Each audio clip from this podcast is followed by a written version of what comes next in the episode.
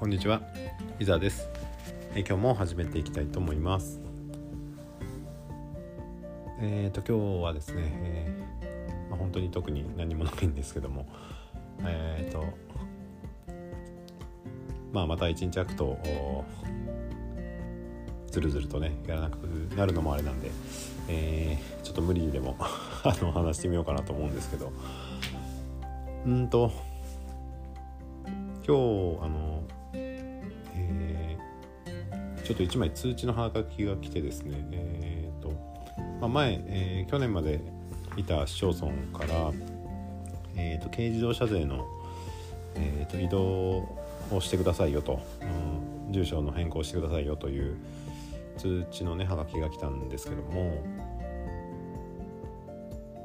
まあ車検証、まあ、去年の、ね、年末に引っ越してきて、えー、今年車検を受けたんですけどもあ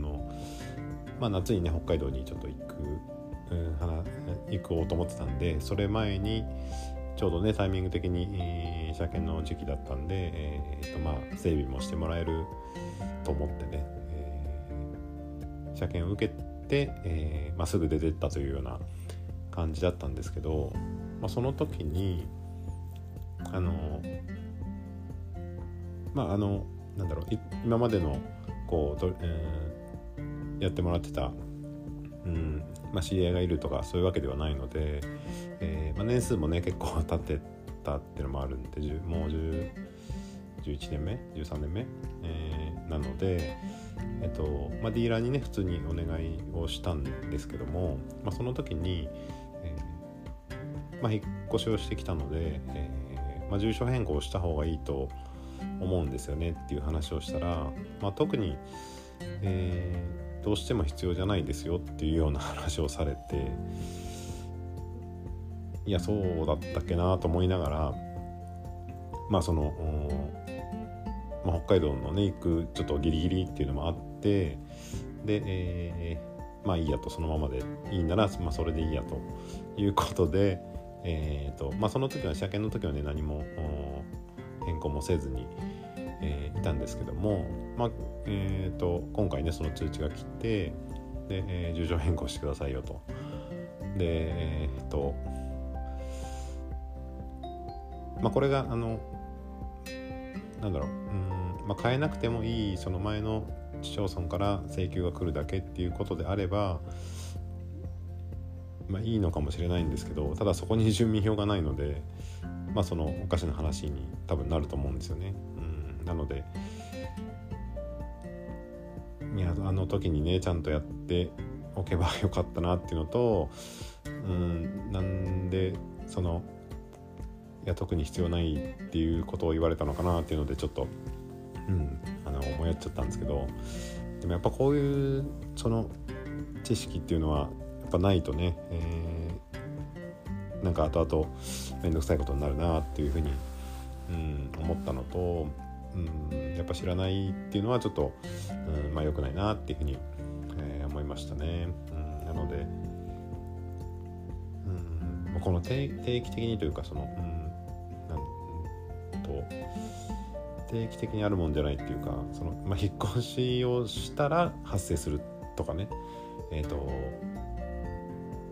う本当になんうんと例えば毎週とか毎月とかそういう定期的にあるものであれば、うん、覚えやすいとは思うんですけど、まあ、そうじゃないものに関してはなかなかこうあれそうだったっけ？ってこともあるし覚えてらんないことも、まあ、結構多かったりして意外とそういうところで、えー、なんか手間取ったり余分な時間がかかったり、えーまあ、余計な手間がかかったりっていうことが、まあ、あるので、まあ、難しいですけどねそのいちいち覚えてらんないっていうのもあるし、まあ、ただそう思ってこうまあリーダーにね確認を取ったつもりだったんですけど、まあ、ちょっとそこがね、えー、うまく、えー、こっちの意図が伝わってなかったのかあまあ先方が そのディーラーがね知らなかったってことはよっぽどないと思うんですけど、うん、ちょっとえー、またねえっ、ー、と4月1日時点の住民票のあるところなのかな車検証の、まあ、記載住所ということなので、まあ、早めにね、えー、言っとかないといけないなとは思うんですけどもうん、まあ、なんかちょっとそのやり取りがねあった上での、まあ、今回のこの通知だったんで、えー、ちょっと、えー、若干もやっとしたというかあの知らなかった自分もちょっとなんかね、えー、いかんなと思ったのとあとディーラーだったらまあ技術的にもそれ以外のところにもまあ、えー、他のね、えー、なんだ本当にこう知らない土地の知らない業者さんに頼むよりも、まあ、安心できるかなと思って行ったんだけど、まあ、結果的にこういうことになってうんいやまあどっちもどっちなんですけど僕も、うん、なんだろうな知らなかったっていうのはあ落ち度があるしまあそのために聞いてみたのに、えーまあ、結果的にこうなって、えー、ちょっと残念だったなというところですね。えーまあ、引っ越しがあこう頻繁にある方というかあ仕事の関係でね転々とするような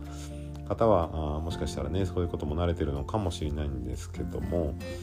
まあ、なかなかねそういう、ケースっていうのは少ないとは思うので、えー、まあちょっと今回のねえー、っとことをまあ次回 覚えてられるかどうかちょっと分かんないですけど、えっとまあ、そういったこともあるよということで、えーまあ、そのままね、えっと鵜呑み言われたことをね鵜呑みにするんじゃなくて、えーまあ、本当だろうかというところで、えーまあ、何でもかんでもねこう疑ってかかる